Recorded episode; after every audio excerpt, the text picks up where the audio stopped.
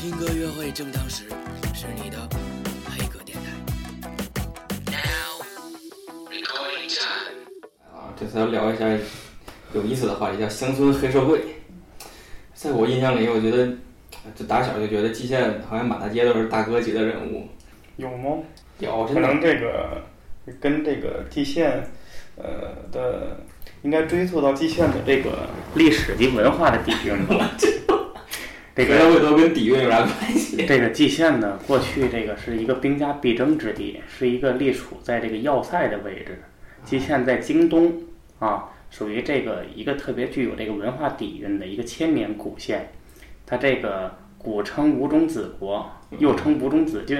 哎，啊，号称右北平郡，后称渔阳，民国时称冀州，最后称蓟县。蓟县呢，自古以来呢，是一个这个英雄辈出的地方。牛逼！啊，在抗日战争时期，说，现在我要跟你说的是什么呢？就是说这个为什么蓟县就有一个你印象当中的这么一个概念啊？啊，是因为呢，在这个抗日战争时期，咱们蓟县有一个，嗯，可以算得上是蓟县的革命家，叫包森，知道啊包森吗？啊，咱不咱能说蓟县吗？啊，包森。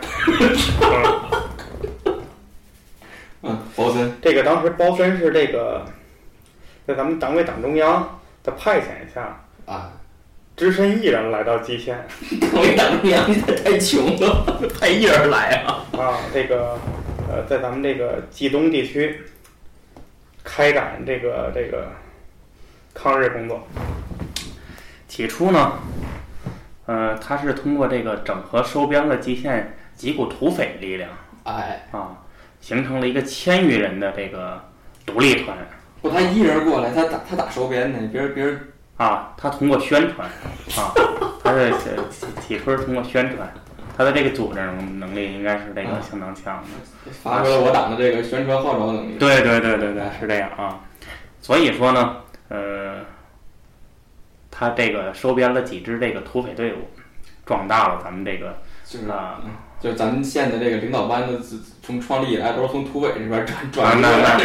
那不是那不是，这个当时这个咱们是在抗日过程当中形成了季尊兴联合县，季尊兴对，季县、遵化、兴隆兴隆啊，联合抗日。哎，但是呢，这个属咱们蓟县的三股土匪势力 啊更强一些，所以说从这个方面可以映射出蓟县的蓟县人是吧？嗯叫一方水土养育一方人，啊，蓟县人是从骨子里边儿有这种耿直、好斗，好斗，嗯，所以说，嗯、现在和平年代了，但是咱们流淌的是革命英雄的血 啊。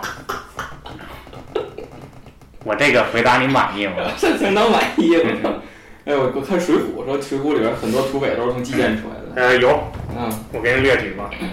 这个在咱们杨金庄小这个小曼河镇，嗯，也杨金庄这小曼河村儿，你这吉祥话越来越不越不不标准了。你接过了吧？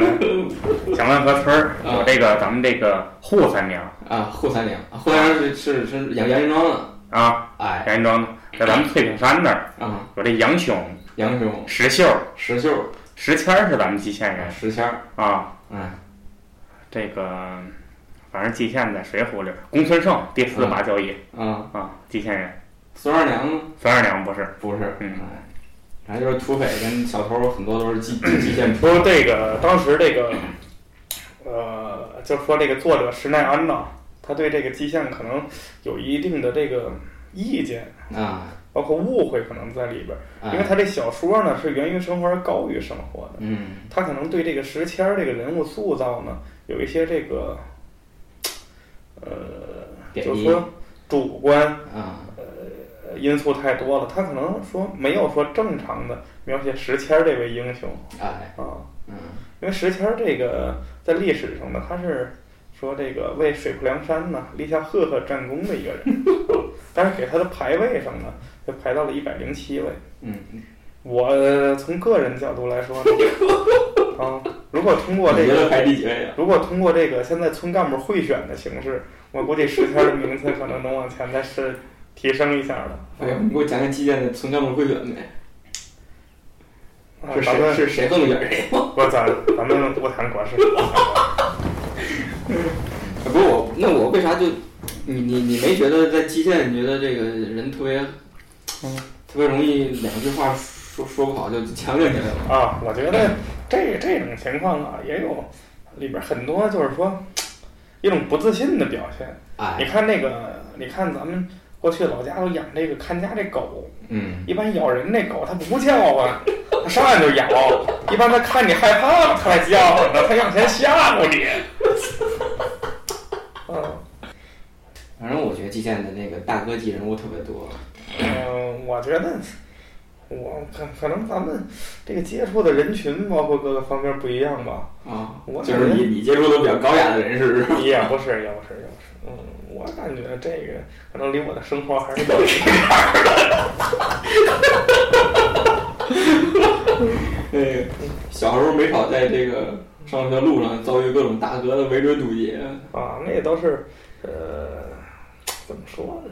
那个咱们不能管他叫大哥，啊，只能说他是一个在失足边缘的一个青少年。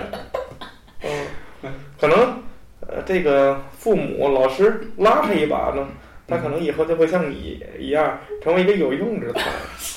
如果说放弃他了呢，嗯，他可能就会说成为社会安全的一个隐患。哎，所以说我呼吁，教育上要采取对这种在失足边缘的青少年一种不抛弃、不放弃的态度。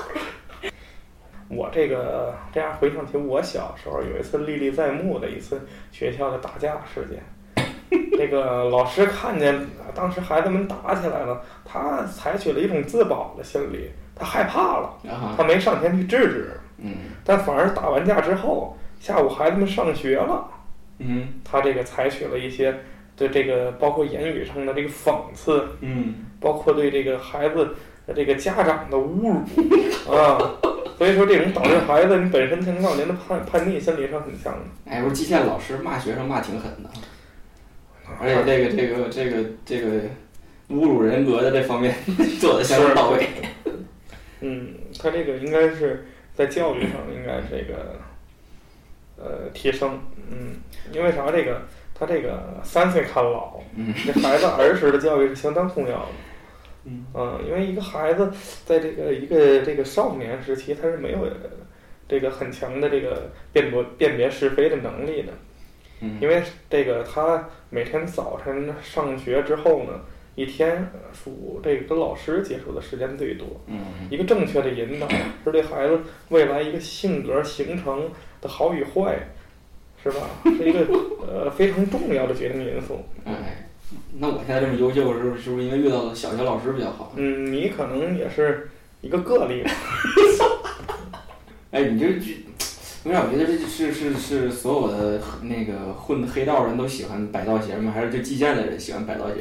嗯，这个黑道这块儿，咱们反正我通过这个一些这个媒体啊，什么小说啊，我看这个，你包括这个小时候咱们看的这个这个香港这个这个《古惑仔》嗯啊，包括后期在影视中了了解的这个这个哈尔滨这个乔四嗯啊嗯啊，我觉得人家是这个可以说称得上是具有黑社会性质的黑恶势力。嗯但是呢，咱们蓟县这波人呢，他这个一般说这个这种人都是从事什么行业呢？比如说这个烤羊肉串儿，呃骑三蹦子，啊，是吧？他是一种穷横穷横的这种表现。但是你像蓟县真的说这个，就像你说的这种，我觉得这个人家，但是也有很多人转型了，人家是很成功了。嗯而且人家不光这个在这个生活上发生了转变，嗯是吧？富裕了，而且从这个本质上呢，呃，好多一部分就说以前那像你认为的这种人呢，嗯人家也是这个积极参与参加到这个公益活动啊，啊，慈善事业当你给我举个例子，那谁呀？啊，这个例子我我就说肯定是有这么一批人的，因为因为他们呢之所以说这个生活能发生变化，也是因为呢他这个积极的向这个啊咱们的党委政府 啊积极靠拢了啊，你这不，你这群众路线学习的不错呀。啊，我有啥说啥吧？我觉得人家正经黑社会都对社会价值挺大的，很好的管理了一波这个无业游民，让他们有组织有纪律。啊，不，你说的这个我更正一下啊，嗯就是咱们中国呀不存在黑社会，中国呢叫这个具有黑社会性质的黑恶势力。啊啊啊啊！啊啊，是是是是这么个说法。但是我觉得客客气气的，对吧？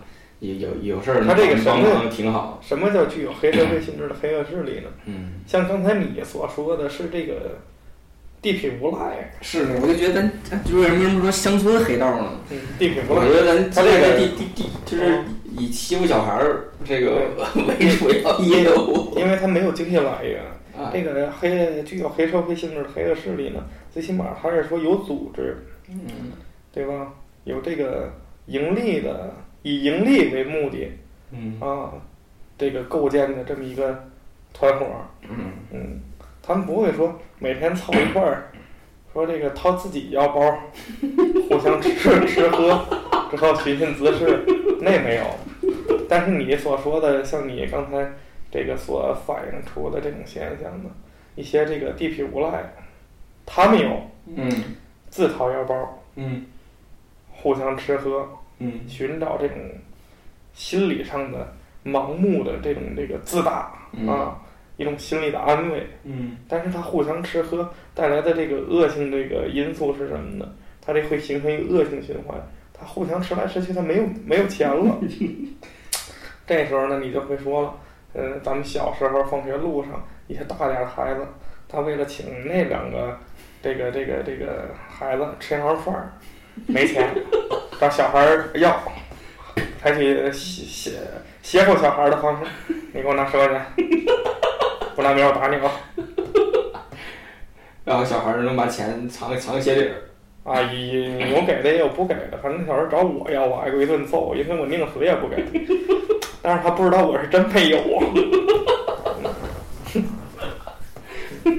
哎呀，老李讲点儿之前见过的比较传奇的这个这个代表人物呗。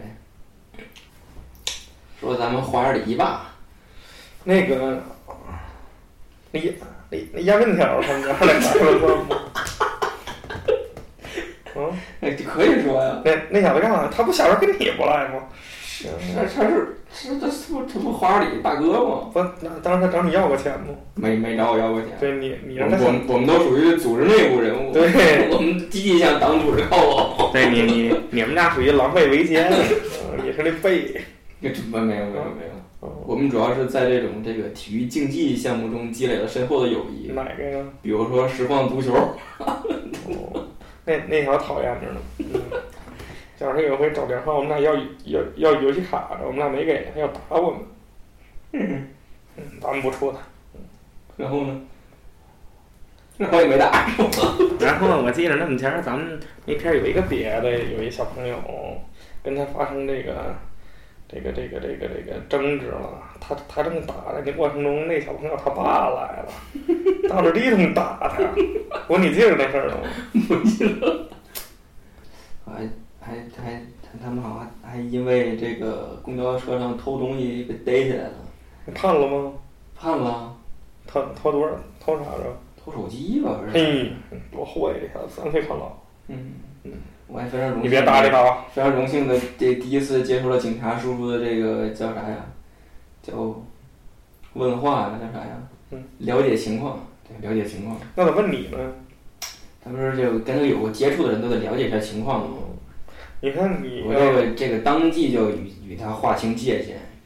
说实话，你这个还是具有一定明辨是非能力的。在大恶大就大是大非面前，要坚决与党中央保持高度一致。嗯，那会儿你应该是少先队呢。嗯，但是你是国旗的一角。对对，那会儿你应该是是团中央吧？应该入团了都。哎呀入团了，团中央，团中央，没错，团中央。这块儿我不太懂，咱们聊聊艺术方面。啥艺术啊？艺术咱下期聊。嗯，你告啊，说那大哥，我认为这个像这种大哥都是叫大哥大哥傻逼哥。是一群这个，说实话，人家真正的说有气节的这些，这个这个，算这个黑恶势力呢，也是很看不起他们，很鄙视他们，嗯让这些老老老实实、本本分分的人呢，更是厌恶他们。嗯他们是一群那个，一群社会上很悲哀的一群人。我觉得就是一帮小孩儿，实在是没事儿干。嗯，不过他有好多稍微大点的人也这样。你看现在大家都有有有微信、陌陌之后，像这种混，你说混这种事儿，估计就会少很多，因为大家多了很多其他的这个娱乐娱乐可玩儿，比如说就可以摇一摇啊，查附近人之类的。是，嗨，其实像刚才咱们说这个呀，也都是孩子没，还是话说回来没接受到老师良好的教育。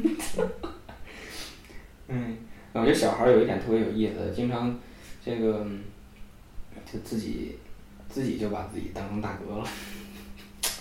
是，要不说傻吗？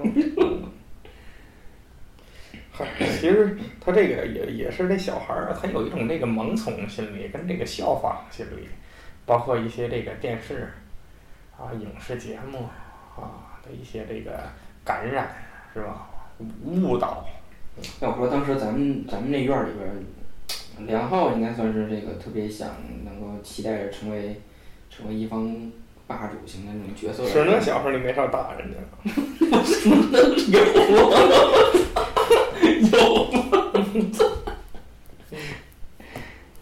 但是梁浩当时上这个上上下一二届啊，还是有一定知名度的。梁浩他就他这不是为了当大哥主动这个降降一级，然后那个管一帮小弟吗，是他这个很有战略的。啊，挺挺他挺敢担当的嘛。嗯，啊，他们老师可能也对对他挺这个这个这个，嗯，怎么说呢？是又爱又恨吧。啊，反正挺聪明的一个孩子，嗯，是吧？不过当时确实很多漂亮小闺女都被大哥级人物泡走了，嗯，比如说呢？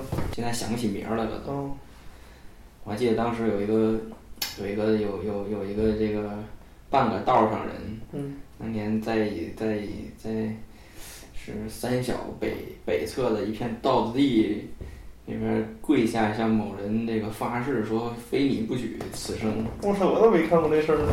然后这个后来好像就各奔东西了。那么还太小，不懂爱情，懂爱情，爱情，因为爱情可以让你悲伤吗？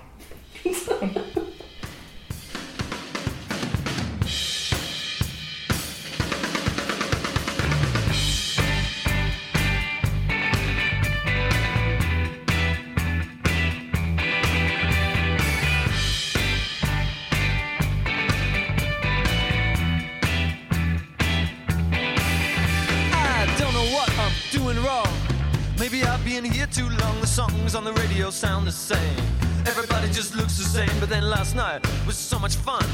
And now your sheets are dirty, the streets are dirty too. But you never look back over what you've done. Remember when you were young, you'd lose yourself.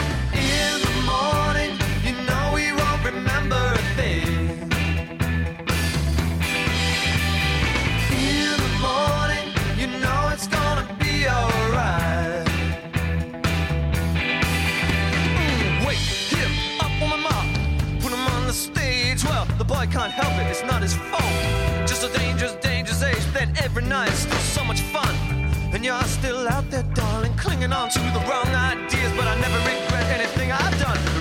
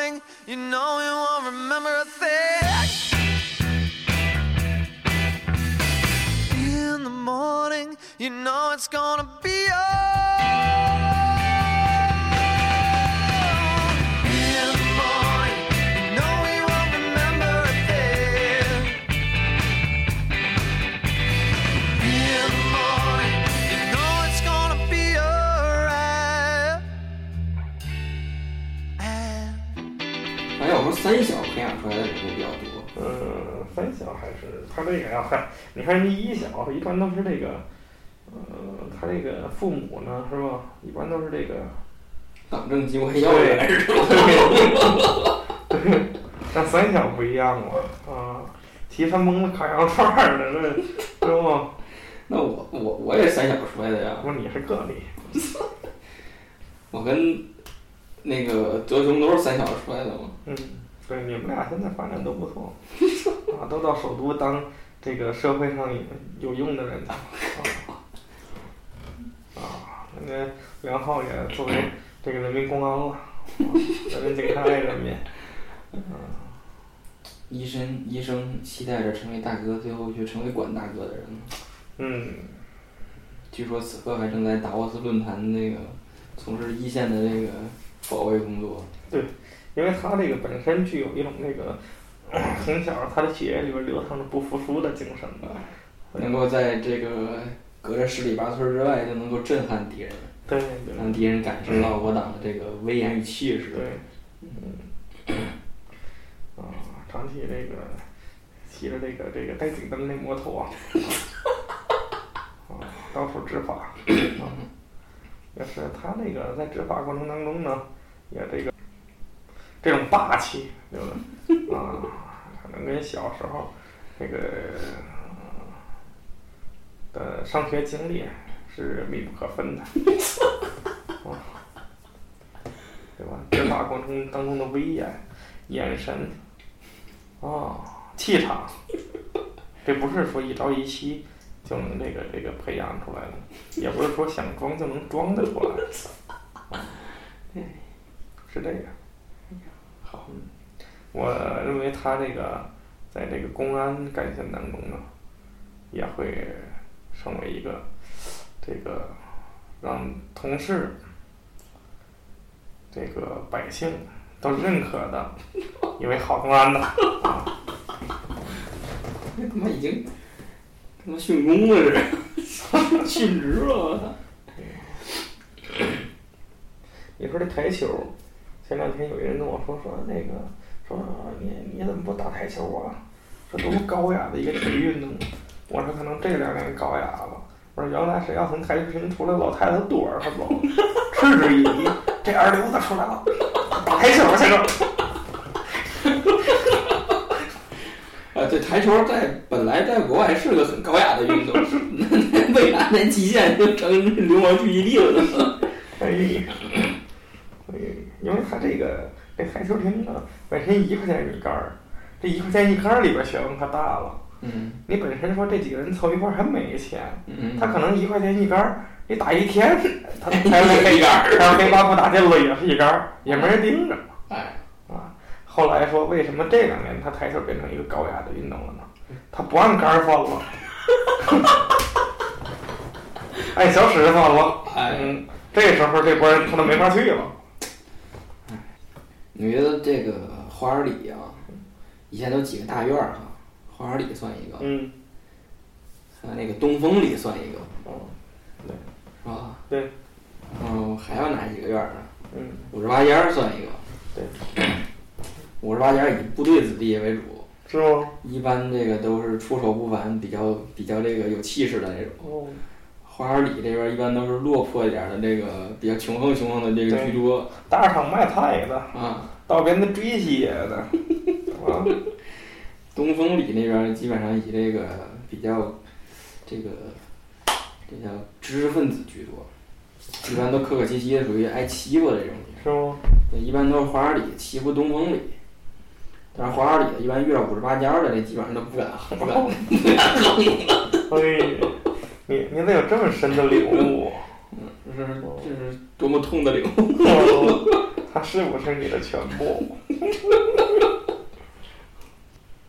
老于你说，这个这个，我题外话，你说为啥这个蓟县没有说像你这种这个人，就是说这种这个高材生回来就业，一般都是说这个，你像蓟县这个一般说这个像咱们大学毕业回来的就业面儿呢，都是去这个这个市政府机关单位是吧？嗯你像之前好像没有说一些就现在你就职的这种，包括这个这个这个算这个呃私营公司呀，嗯或者说一些比较好的企业，而且你就说算有，好像这个在人民人们的这个认知上，好像也不是说太认可，嗯，在这个求职上面，这可能跟你刚刚一开始说那跟蓟县的那个历史渊源有关系。嗯大家还是以这个自己干点小买卖啊，嗯拿点私活儿啊，这为主。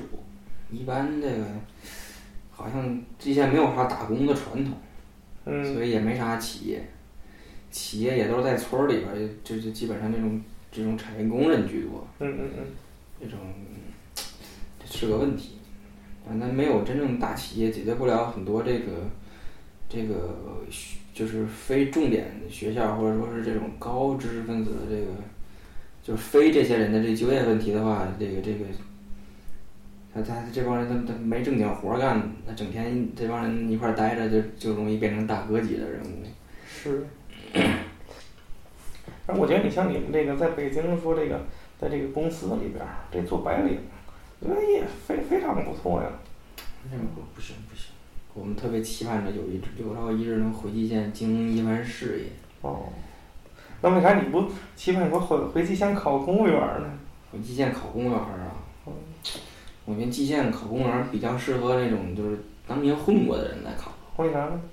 他这个，呃，一方面他比较有霸气，这个能够这个在处理一些群众性问题的时候能够能够及时站出来，这个能够将一些这个有可能会这个这个这个叫发展的这些事件及时控制在萌芽状态之内。嗯嗯这类人呢，就非常有前途，比如说可以往这个城管的这个体系里边好好发展一下。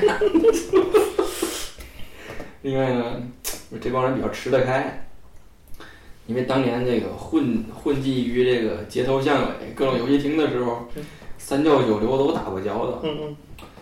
从这个学生到学生家长，这个基本上都接触过。从这个十几岁的时候就经常跟四五十岁的学生家长打交道，嗯。虽然一般都是欺负完人家孩子之后挨打吧，嗯，但是人从小就不怵这人，是。所以长大之后呢，这个进了机关之后也能够跟这个领导们打成一片。嗯嗯再者说呢，这部分人一般这个基本上是烟酒都比较好这个，嗯，这个可以陪领导呢，这个陪的比较比较开，对吧？抽烟喝酒，这块儿我洗洗个脚啥的，这这这都不不这比较熟。我这块儿我认为你对这个 啊，对认为咱们这个这个这个这公务员这块儿，你有一个这个歪曲的理解和认识啊。咱们是这个在这个呃党委党中央啊，这个带领下面，说说实话，我必须更正你这个这个一些，因为说你从你嘴里说出来，呃正代表是有一个你这样的这个社会群体，嗯这是对这个咱们我党的一个歪曲的认识，可能是通过一些不负责任的嗯啊，一些这个包括微信上、网络上的不负责任的一些言论的这个左右了啊。嗯，因为这个咱们还是说为百姓办事儿嗯的是这个人呢，在这咱们的党党政队伍当中呢，占百分之九十九吧。是是，但是哪儿也不妨说有一些个例对啊对，对，但是群众往往会记住这些个例，导呃，致这个对这个对吧？这个产生误解。对你说这个对，为什么说现在这个咱们这个习总加大了对这个一些呃是吧百姓这个特别关注的问题，对嗯啊，加大力度呢？嗯所以说这个在百姓当中呢，也是一个这个啊，这怎么说呢？也是让百姓很很认可，是吧？嗯啊，拍手称快。嗯。不过你要说这种这个街头这种街头玩闹啊，嗯你要说长大了之后啊，你要比如说真有事儿想找人帮个忙，嗯你还真是得找当年认识的这些街头玩闹。嗯他这个哪怕他自己他帮不了你，对吧？或者他他不准备帮你，嗯他也能够在你找他帮忙的时候，让你感觉到这个问题即将被解决。嗯他他立马给你拍胸脯说：“你兄弟，你这这事儿哥哥帮你办了。哦”虽然他可能说完之后吧，他就不搭理了，嗯，但是你当时你感觉到一种快感。对由内心这种被人理解、被人支持的这种快感。嗯 所以很大程度上，但是你说这点，咱们身上都具备了。我 咱是真真能帮人想办法解决这个问题。嗯，是，这人呢还是应该乐于助人，让世界充满爱。嗯啊，我我还是坚信呐，这个随着这个这个社会的进步以后这种这个这种呃不文明的现象会越来越少的。嗯，嗯，我是发自内心的有感而发。啊，是是这个政府给了咱们美好的生活嘛。嗯，但是我说的这个，应该你看我这可能说有有有有有一点主旋律，但是我说的这个吧很客观，嗯因为啥呢？你这个人呢，为什么叫穷横穷横呢？嗯他没钱嗯是吧？嗯他没事儿做，嗯他都怎么闲事儿？真的，你看每天你工作很充实，是吧？你这个，呃，通过这多劳多得，嗯是吧？你会把时间呢花在这个怎么样为这个家庭啊 提供更好的生活啊放在这个上面儿，嗯也不会说呢给你一些这个呃是吧？这这个这个聚集三两狐朋嗯啊一块儿这个呃无事生非，嗯这种现象只说存在什么情况呢？没事儿赚，没钱赚嗯。啊。要不说小时候这个小孩儿都淘呢嗯，那咱小时候就没也没少干那个比较淘的事儿。是，嗯，像那个老李曾经带着我们一块儿爬到那个我们小区那个房顶上，然后拿望远镜偷看人家窗户，嗯看人家这个这个学生，就是人家那个邻居啊，这个家长啊什么的，在屋里边儿这个穿着比较简单的衣服的时候，这这种画面是吧？啊，这个小时候呢，这个孩子呀，啊，都是很纯真的嘛。嗯，好多事儿好奇心很强。嗯啊！你当时好奇啥呢？不，我并不是说这个，咱们这个得把这事儿重新捋一下。嗯，咱们是先爬到房顶上，后来正好看见了，并不是说咱们是为了看见而往房顶上爬，这个先后顺序必须是吧？啊得掌握好。嗯嗯，因为这先后顺序一变，这件事情它本身就发生变化了，嗯对不对？嗯你比如说前两天我在微信看一段子，嗯说同样是一件事儿。嗯说一个女大学生在 KTV 当坐台小姐，嗯对不对？这件事儿让大伙儿这个嗤之以鼻。嗯但是呢，你换一个先后顺序，嗯你说这个女大学生嗯因家境贫寒，嗯为了这个交学费嗯和这个学习的生活费用，嗯，而去 KTV 勤工俭学，你这不是换换那个先后顺序的问题了，对不对？是这立马就不一样了嘛。你看我这微信上还有这个，我给你找一下啊，可能我这说的不是原话。这说了说，如果说一个女大学生晚上去夜总会陪酒，听起来不太好听，可以说，可如果你说一个夜总会小姐白天坚持去大学听课，就满满的正能量了。说如果你说一个学者开了个公司会被鄙视，认为你俗，真是斯文败类。可是如果说你是一个商人，经商之外还专研究学术，别人会肃然起敬，尊称你为儒商。嗯，哇，这先后顺序是很重要的。是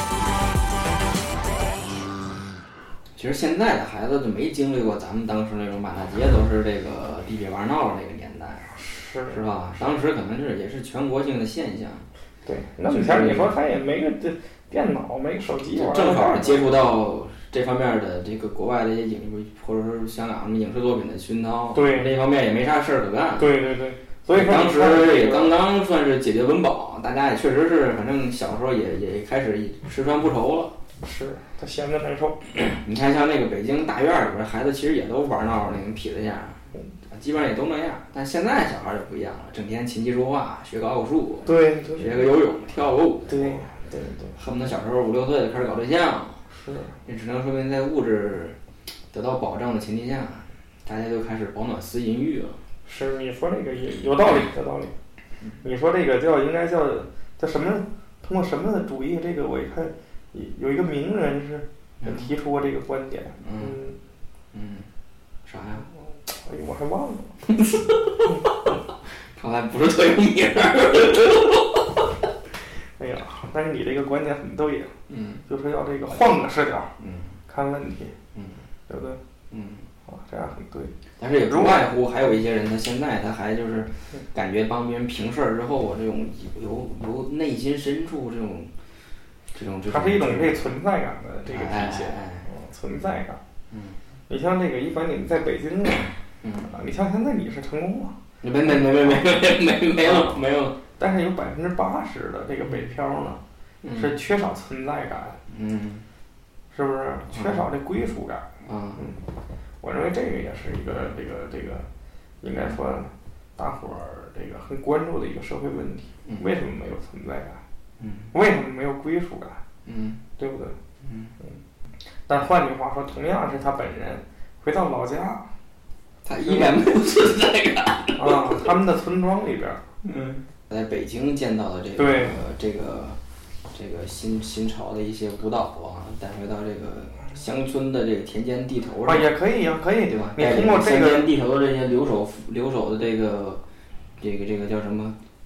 留守的这个大妈们是吧？对对对，大姐们学跳跳习一些广场舞，学习一些新的这个新广场舞广广广对广场舞的一些技能，对不对？在田间地头儿，嗯，把这个江南 style 对，带到田间地头儿小宾馆小宾馆，啊，这是为我国新农村建设这个做出了贡献。对，不是是不是为我国新农村建设，嗯，是为我国新农村的精神文明建啊设，啊啊！对不对？是，咱们不光物质文明要建设，嗯精神文明更要建设，嗯让这些留守的嗯这些大姐们、大妈们嗯精神丰富起来，嗯才不至于他们空虚、嗯，一旦空虚，就有可能出现这个不和谐、社会问题，不和谐因素了。一定不能让大妈空虚，大妈一空虚，这个问题就严重了。对，才有可能造成他闲得难受，他上访了。不光上访啊，那他容易，他容易跟这些这个村里边的这个这个叫村的这个管理层，这个发生发生一些一些问题。什么问题你知道是？你看村里边管理层就那么几个男性，嗯但是留守的呢，绝大部分以大妈为主。嗯，他一旦空虚之后，这个这个就就容易有问题，存在这点。嗯，对吧？对，这个所以说精神文明建设是很重要的。啊，你说这个，我记得小时候咱们在这个三小上学的时候，有这五中的那坏孩子，嗯，上咱们三小那厕所里边去，在那儿等着，哎，啊，一进去了找你要钱，三小那厕所里边，当时烂那地上都是爬的蛆。有那孩子胆儿小啊，嗯哎呀，正刚要这个这个这个解裤子蹲那儿，看着他了，嗯。嗯。嗯，有时候都闹肚子，嗯，我们都上火了，那咋办呢？所以说这种现象不好。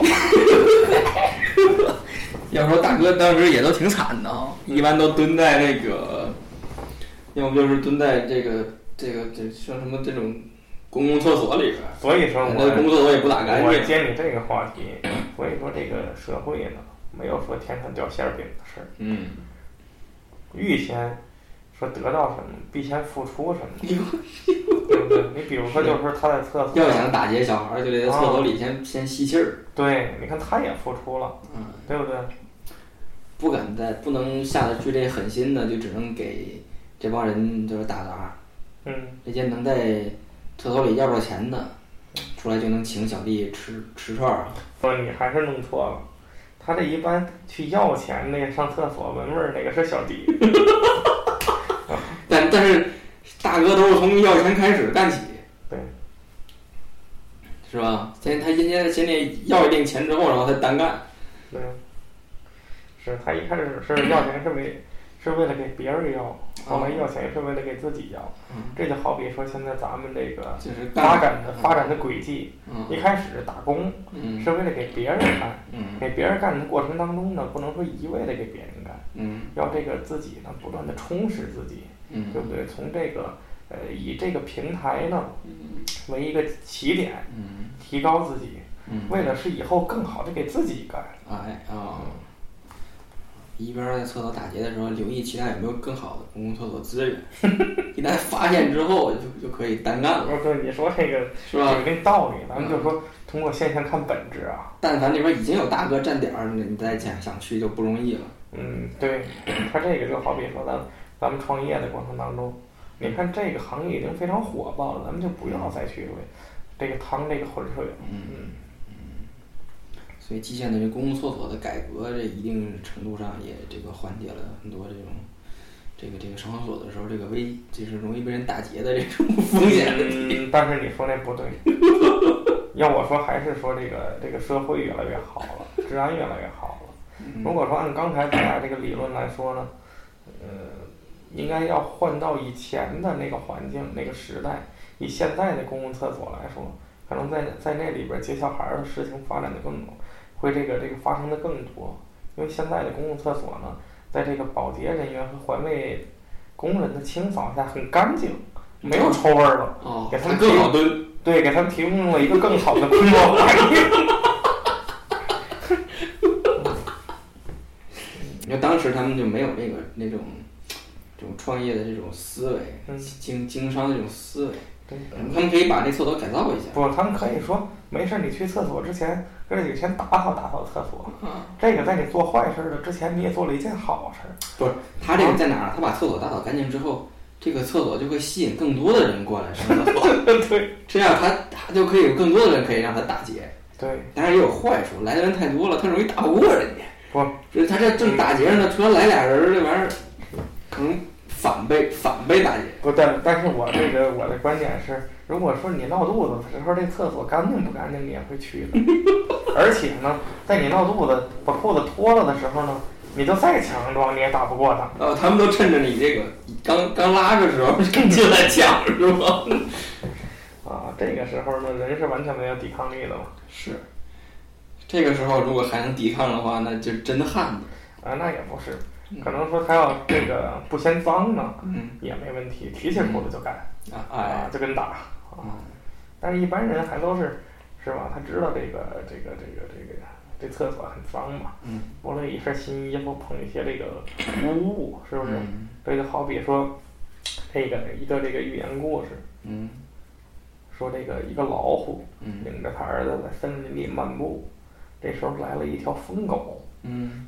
这个咬咬了这个老虎的右腿一口，嗯老虎扭头便走。嗯这时候，这个老虎的儿子问说：“这个爸爸嗯啊，take father，啊，来喂，这个老虎的这个爸爸说，because 是吧？啊好，说这个是因为呢，说这个它是一个疯狗，嗯是不是？说我呢，就算这个惩罚了他，是不是？这个他还是一条疯狗。啊，我这这个寓言故事怎么样？挺冷是吧？这原故事相当牛逼。其实这是一个冷笑话。哎呦，他那个我上没是咋说？哦，是那么说的。这个儿子喂，说爸爸，说你可以跟狮子斗，跟豹子斗，为什么去怕这条疯狗？爸爸说，说我和狮子斗，和豹子斗，说我将他们斗了之后，我会更加强，但是我跟一个疯狗斗呢，会让人唾弃，让人鄙视我。嗯，大概是这么个意思 你后边说的就很有哲理。啊。嗯，跟 前面说那个呢？前面说那个。嗯，因为它是一条疯狗。嗯，对，听会儿实况吧，可以啊。来，烧开。